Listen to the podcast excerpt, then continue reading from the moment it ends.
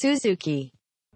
はい、えー前回までは日本に仏教がどのように入ってきてどのように発達したかっていうところまでのお話をお聞きしたんですけどもついに今回から空海誕生ということで。そうですねやっと空海の話に入りますね、来ましで空海ってね、はい。まあその今の香川県のまあ讃岐の国で生まれますね。774年に生まれて本名が佐伯の真央さん。うん真央？真央ちゃん。かっこいいな 佐伯君くんなんです。いやいや別に。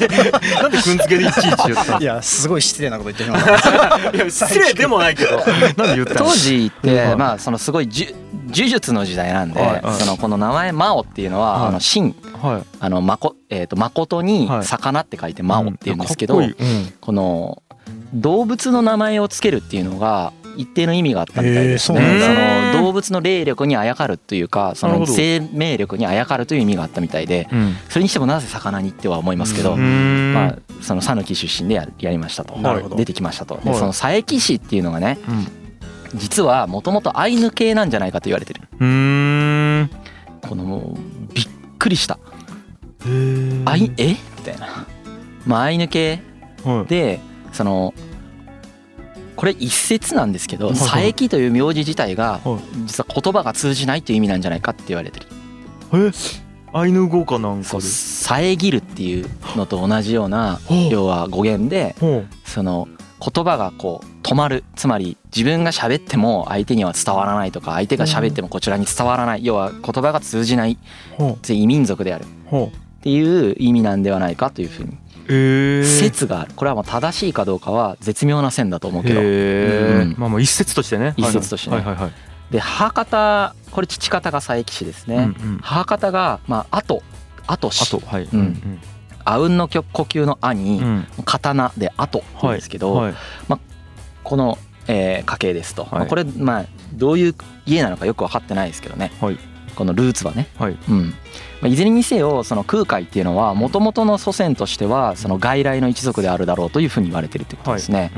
で空海ってうん。あと晩年とかにかけてめちゃくちゃその言語学的な書物たくさん書くんですよ。うん。言葉にめちゃくちゃ集中するんだよね。まあそれもともと仏教が言葉に集中してるのもあるんだけどうん。言語学としてもう発達したんで仏教があの存在論とかやってる時にね。はいはいはい。あのその時に言語もめちゃくちゃ追求してたんだけど、うん。まあ、その流れもあると思うんだけどその佐伯氏自体が実はその古代言語のその呪力に関係するえー一族なんではないかというのも一部の本に書いてあった。えだから彼がその言葉に対しての集中力が強いんじゃないかとか。確かにね。え中国語のその習得時間ももう全部たあの短くてもう独学なんですよ。そう。後でその言語超唐得意なんだよねこそうの人。唐に行くんですけど唐に行く前にもうすでに中国の言葉を習得してた。うん。へえほそれにまあ唐行った後にサンスクリット語3ヶ月で習得する。完全に。はうんだから玄奘と近いよねここら辺ね。玄奘もそういうのあったよねそうですね。天才っすね。天才ですよ。普通に天才です。今の世界にもさもう超言語得意な人もいるよね。たまにね。たまにね、うん、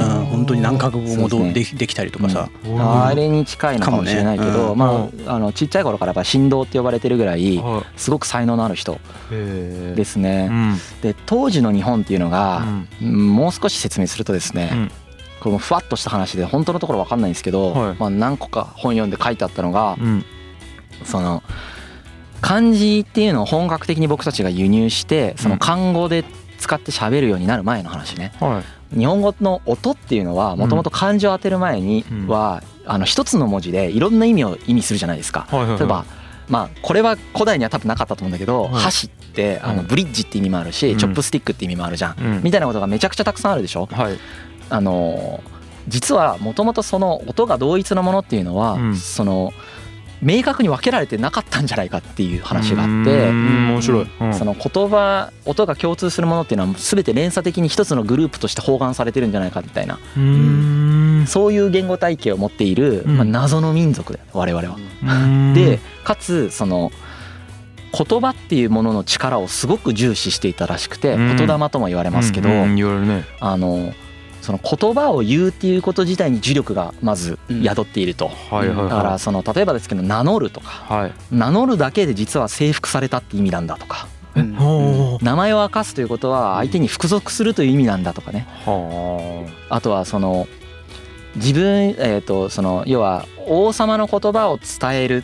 でもその王様の言葉自体がすごくなんて言うんですかね言葉が大事だから王様も大事なんだけど、うん。言葉が大事だ。その言葉自体に力が宿っているので、うん。その言葉を伝える死者のその言葉もすごく大事だとか、うん。なんかそういうなんか謎のうん。感覚を持っている言葉をとても重視した民族、ななんですよね。面白いなそれ。まあ、それが漢字が入ってきてはいまずは漢字を当て字として使い始めてはい。ひらがなとかが出てきてはい。で漢字が音読み訓読みになっていってはい。それで多分もうその隠れていったんだけどうん。もともとそういう同じ音の例えばね。ウェイトの松とあの木の松っていうのはうん。本当にちゃんと関連していてそうん。の二分化なんだっていう考え方うん。その神様を待って宿る木が松であってはいはい。で神様を待つということが待つということであってみたいな。はなんか例えばそういう話。うんで門松っていうのは神様を迎えるための松であってとか。うわ面白そう。面白。いそういう連鎖的な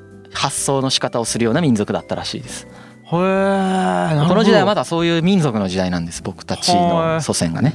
たまたまと思ってましたけどね僕はね。たまたまじゃないんじゃないかってなるほど。書いてあって面白はい面白いなと思ったんで。面白い。まあなんか文字が出てくる前にその意思疎通はもう音でしかなかったので音とか声だったのであそれだからもうよりこう重視されたんじゃないですか。文字が出てきたによっていろんなこう表現の仕方が出てきてそれがある種その音っていうことがなんかねそう重要度が相対されたかも相対化されたのかもしれないですよね。ほどなるほどなるほど。うん。うん。そうですね。はい。音はすごく重要でした。はい。でじゅえーと振動と言われてすっごく頭がちっちゃい頃から良かったんですね。うん。で15歳ぐらいの時あ15歳までは地方の教育機関で学んでるんですよ。一応その時にも地方に教育機関があったんで。はい。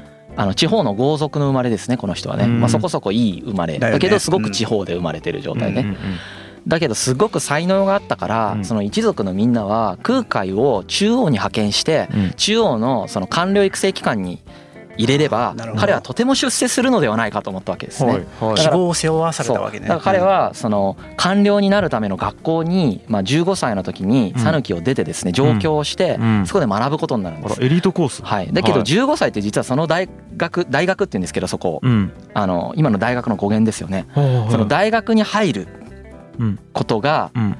めちゃくちゃ遅いんですよ15歳って遅いんですね。めっちゃ遅いんです。だからこの遅いんだけれども彼やっぱりすごく才能があってうんでおじさんがねそのす親王のあの家庭教師とかしてるようなうん。後の大谷さんっていうおじさんが母方のおじさんがいるんですけどはいはい。そのおじさんを頼ってまあ当時の長岡京に行ったりとかはい。まあ人脈あったってことだな。そう人脈もあってね。うんうん。えーとまあその後まあ長岡京作ってる途中だったんで平城京で学んでるんですけどうん。その平城京っていうのは長岡京に移るもう直前のうん。今からなくなりますぐらいの感じの都だよね、うんうん。あの人口20万人ぐらいいたらしいんですけど、まあ、はいここで3年間ね論語とか、はい。えー、と歴史とかを学ぶわけですね。でその後の大谷っていう自分のおじさんは、いうん。まあ、論語をすごく重視していて、うん。であの当時はまだその論語を学ぶことが官僚育成コースのやっぱり基礎でもあった時代であったので、うん。まあ、そこに最初は何の疑問もなくめちゃくちゃ受験勉強をするわけですよ。うん。あであの大学に入る前にちょっと行ってから勉強してるんですね。はい。で受験勉強してるんです。はい。でそこで受験勉強してるんだけどはい。ちなみにこの大学受験めちゃくちゃ難しくてうん。その教科書の文字を戦時ごとに3文字隠してうん。それが何かって当てないといけないんだって。むずっ。むずっ。つまり丸暗記してないと答えられない。はあそして不合格になると無知で打たれるんだひどっ。無知でなんで歌え分かんない。なんで厳しいでひどい悪いこと不合格になると無知で打たれるの？いいやん別に。そのじゅすごいね。15歳で上京してうん。18歳で大学に行くんです。うんうんで明教科っていうところに入ってねうん。あのそれがその要は論語を勉強するところですよね。うん。司書五教ですよね。司書五教を勉論語っていうか司書五教を勉強するところですね儒教の。であのあと真珠差し伝とか言ってねあの歴史ね。歴史をね勉強したりするわけですでえーっとここで勉強をしていくんだけれどもえーっとですね彼すごく優秀だったんでうん。大学のその先生にもすごく期待をされてですね特に漢語うん。えー要は中国語がとても得意だったと。うん。とてもこう一族からのも期待を背負い、うえー本人もとても勉強ができううん。んこう頑張ってるんですけども実はこの時にうん。その空海はうん。一人悶々としてるわけ。え？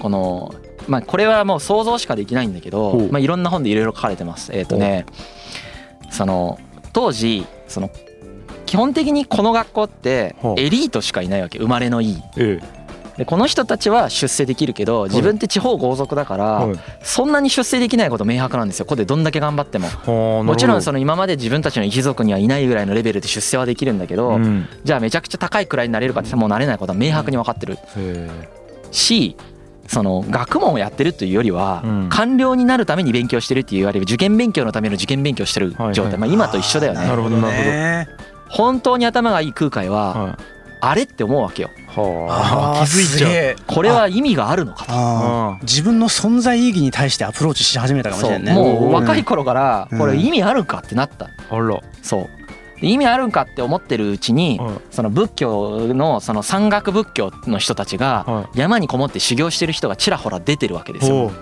その当時はすでに国家仏教化したその奈良の都での仏教っていうのが主流なんだけどうん。そのなんていうか反動としてうん。まあ原始仏教っぽくその山にこもって修行して始める人たちが出てきていてうん。またおそらくその人たちと何らかの触れ合いとかがありながらうん。その人たちの存在が気になってるんですよ彼も。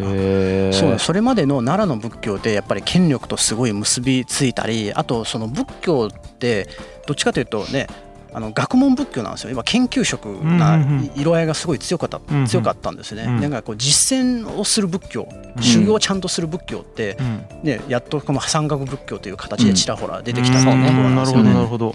でその山岳仏教が交流し始めてそういう人たちの存在も気になりつつはい。意味がねえなと思いながら黙々と勉強をしているわけですけれども、はいはい。まあこの同時期にすでに最澄はは比叡山にあのもうなんかこう寺を建て始めてるんですよね。え最長は？最澄はもうちょっともう自分あの空海よりも年上先輩なんですね。先輩の7歳年上なんですけど最澄さんもうん。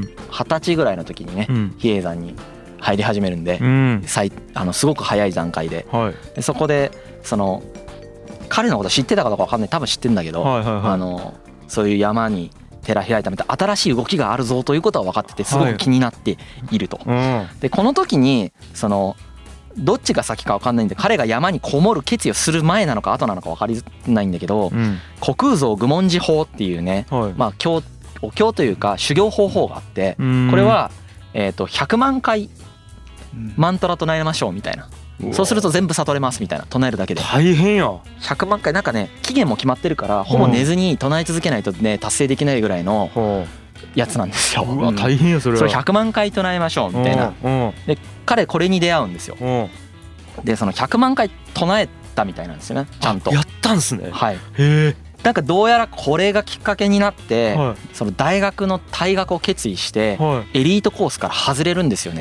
自らの意思でこれは家族からはすごく反対されたしそりゃそうや。そのみんなの期待を完全に裏切ることになるわけです。そりゃそうや。なぜエリートコースにいるのにはい。山にこもって100万回唱えてるんだと。は何の意味があるんだっていう話になるんで、はい。はい。まあそれをそっちのコースにね彼はねあの外れてしまう。いあちゃちゃ。そう。しかも四国に帰ってねはい。それをやり始める。はいはいはい。だから彼の中でその具体的な道筋が見えない状態なんだけどうん。直感に頼ってうん。なんか自分は本当はこっちがいいんじゃねえかって思ったことをとりあえずいきなり全部捨ててやってみるっていうことをものすごい若い段階で彼はやってしまうんですよね。いやもう天才の発想や。うん。あれじゃないですか、うん。そのもう普通に銀行とかでサラリーマンやりながら急にサラリーマンを辞めて樋口さんのもとで修行したいですってうちの弟子じゃないですか。それと同じ発想じゃないです9か月から入ったうちの弟子じゃないですか。似てるね。お親から止められますよね。ああ今日はあの行きの車の中で、はい。はいあのマサね、はいマサね。樋口さんの弟子のマサ、はい。マサが言ってたのが、うん。あの親は悲しんでますって言ってた。一緒ですよ。ー。空海空海と一緒ですね。なるほど。世間からそんなに認められていないけれども実は最先端のことをやっているいいかねパレットの樋口さんのもとに修行に来るっていう。そうですよね。あいつ空海か。よし。ちょっと後で伝えてあげてください。付き合い方変えます。はい。でまあ彼ははい。そのさっきも動機についてはそういうふうに山に走った動機については喋ったんだけどはいはいはい。やっぱり当時その奈良仏教っていうのがうん。腐敗してるんですよね。う。んあのやっぱりその権力と密接に関わってその国家に保護されながら、うん。ある程度の公正は極めて、その中で財源とかも確保してもらうことによって組織化されてしまい、うん。そのろ6つの宗派があったんだけどなんと陸宗って言うんだけどうん。六宗とか陸宗と言われるうん。その宗派があるんですけどね、はい。えー、とこれ一応言っとくと三論宗とか上実宗とかね。うん。発想宗。この発想宗はちなみにえっ、と上あの玄奘さんがうん開いたやつだよね。うん。そうそうそうそうそう。まあ現状さんの教えをこうはいはいはい道章っていうお坊さんが持って帰ったやつですね。あとクシャ宗華厳宗うん。立宗っていうねはい。うんこのみ6つのねはい。えー、と宗派があるんだけれども、そのやっぱり空海からすると、うん。そのとてもこの時代を担える仏教ではないように見えてへしまったんじゃないかというふうな解説書によく書いてある、そういうことが。え本当は分かんないですよ。でもおそらくそうでしょう。確かに彼のその後の著作とかをうん見たりとかするとそのそうなんだろうと僕も思いますけどはい。そういうふうにやっぱ感じてしまってはい。これ以上ここで勉強していても本当に拉致が開かず何の変化も起きない。そして何の意味もない、えー、全てを捨てて山にこもってそこで真理を追求してみようというスイッチが入ってしまう。まさに振動ですよね。へえこれはあの現状に似てるよね。現状もそうだよね。ね。全部捨てていっちゃったもんね。釈迦もそうだもんね。ね。釈迦も恵まれた環境の中でうん。あの真理をね。真理追求型にスイッチしてたやっもんね。ぱ頭良すぎるとうん。もうその現世でもてはやされることに何らの価値も感じずにいで彼は多分もうちっちゃい頃からもてはやされてるからうん。もうどうでもいいんですよ多分。なるほど。うん。そこに関してのうん。その承認欲求なんてもはやないわけです。うん。最初から欲求満たされてるというかうん。生じる前からずっと言われてるから。はいはいはい。で彼は。自分自身をその納得させる必要があってうん。そこでその自分のその頭で考えたらもう目の前にあるみんなが勉強してることはもうクソみたいに見えてしまうと。はいはい。そうするとじゃあその次を求めるためにうん。何をするかっていうと、うん。うん。えー、とクソではない人たち自分たちがもう見てクソだなって思ってクソとか言ったら申し訳ないけど彼が思ったであろうことね、はいはい。うん。あのそこで感じれなかったちょっとなんか怪しいことをしてるその山岳仏教の人たち、うん。はい。ここに突っ込んでみようということで国具像無うん愚問寺法、うん。これを100万遍唱えてみると。はいはいはい。唱えてみた結果うん。多分何か悟ることがあったんだと思う。なるほそれは別に国愚問寺法じゃなくてもよかったと思うんだけどうん。山にこもったことによって彼らの中に何らかの多分感覚的糸口があったんでしょうね。うん。そこにのめり込むわけですよ。どはいくしくもあれもう釈迦のような感じだよね。ううん。んなんか己自身に向き合うっていうか。そうだよね。うん。確かにね。そう。満たされてるスタートから始まってねうん。彼の場合ね。いいところの生まれだしね。うんうん。なるほどで一人黙々とね一人でね黙々と修行してるわけ空海が。うん。あでも彼すっごい勉強できるからね。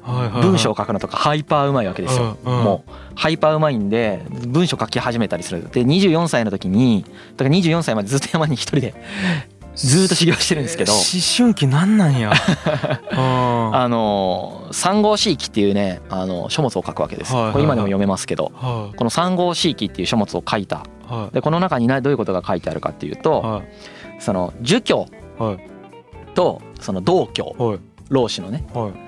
とあとはその仏教。うん。この3つの中ではい。仏教が一番優れているっていうことがまあ端的に言うと書いてある。うーん。しかもちょっと小説風も交えながそうら。そうそうそうそう。登場人物架空の登場人物が来てはい出てきてね。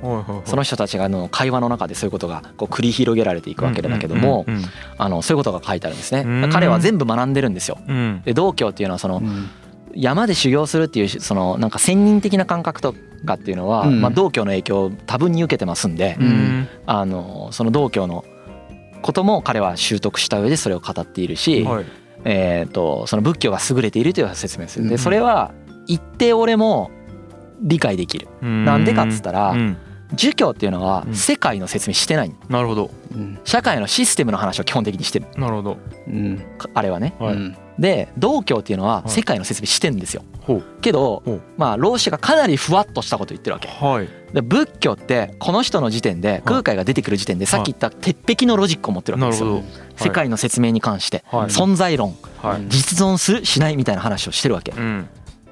それをめちゃくちゃ頭いい人が読んだらうんどれが一番すげえって思うかっつったら、うまんあ、確かに仏教だろうなって思うわけなるほど。うんうんうんえっと言ってることのえっとまあな範囲も広いしそこにロジカルがロジックがちゃんとあるっていう感じ。そう。あとつつまり体系化されてるってことそう。あと言ってる人の数が多いよね、そうか、うんその積み重ねがアップデートの数が多いじゃん。やっぱり仏教の方がさ、はいはいはい。さっき言ったあのねあのどっかの回で言った、はい。ヤンヤンが言ってくれたあのどれでも経典にしていいぐらいのロジック通じてたらっていう以降アップデートが連覇されていくん連打されていくん確でいろんなフックができるようにそうな。るそうそうそうそうそう。どれかど一つにヒットするだけでいいわけですよ。はいはいはい。なるほど、はい。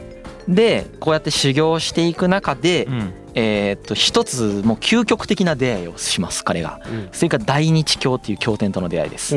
これが密教の経典なんですよ。おう。来たはい。でこれはそのまあいろんな仏教を勉強したんだけど彼の中でね、うん。その究極的な仏教のそのなんか中心は何なのかっていううん。ことを彼は多分疑問に思っはい。ていて、うん。うん。それに回答されてるように感じたのが大日教。でもこの時点では出会った時点では大日教に何が書いてあるか全然分かんないんですよ。うん。なんか相当すげえことが書いてあるけど理解できないわけ全部は。うんうんこの全部は理解できないっていうのが彼がこの後実は唐に渡るんですけどうんそこに対するエネルギーにこうつながっていくわけです。うわー現状や。うんまさに。本当にエネルギーの源が。そう。これは何ぞと。うん。でもどうやら相当すげえことが書いてある。はい。ろんな人にいろいろ聞いても全く理解してる人がいない。あらもうこれは中国に行くしかないと。はまあ現状ですよね。現状ね。現状と全く同じ、なるほど確かにね。うん。うん。モチベーションです。うん。ということでまあその大日教と出会って初めてここで密教と出会うわけですけども、うん。次回は、はい。えーっとその唐に渡るとかいう話をする前には密教って何なのかっていう話をはいはいはい。もう少しして聞きたいそれ。でそこから、うん。えーっと唐に渡った話そして最澄が出てくるっていう話をします。なるほどね、はい。すげえ。ちゅうか空海すごっ。まあ真理追求型にあの瞑想と言われてる人たち多いのな。うん多分うん。ー追求してるんでしょうね、うそしてこれ周りの人と話合わんかったろうな、確かにいやなんかちょっと浮きこぼれてる感があるっすよ。と思うじゃん。こうん。の人のキャラは陽気で社交性があるんです。しかもあらゆる権力者と対立せずに付き合えるんです空海は。うん。あすごっ。そこのバランス感覚っていうかやっぱり現状と似てるね。現状もやっぱりちゃんとこう すごく似てる。そうそう真理追求型も内なる世界にすごい軸足を置きつつもはい現実の世界でもマネジメント力をクソ発揮してるじゃないですか。資金調達も多かったしね。はい。はい。でも空海もすごく近くてはい。そういう側面もあるし空海と現状が違うところははい空海は自分で理論をさらに打ち立てていってしまうんですよ。うん。その密教理論っていうのを中国で学んで持って帰った後に自分でいろんな本を新しく書いていってはい。それによって密教っていうのをまあいわゆる完成させた人だって言われてるんだけどうん。その密教を完成させていくんですよね。もはやもう自らの解釈でそれにこうアップデートを加えていってはい。完全にはまあそれまでの密教世界っていうのを完璧に再現しようとするわけ。そうですよね。あそこは現状が訳したっていうのとはまた確かに。レレベルの違う話だなと中国でも空海は超有名なんですよ。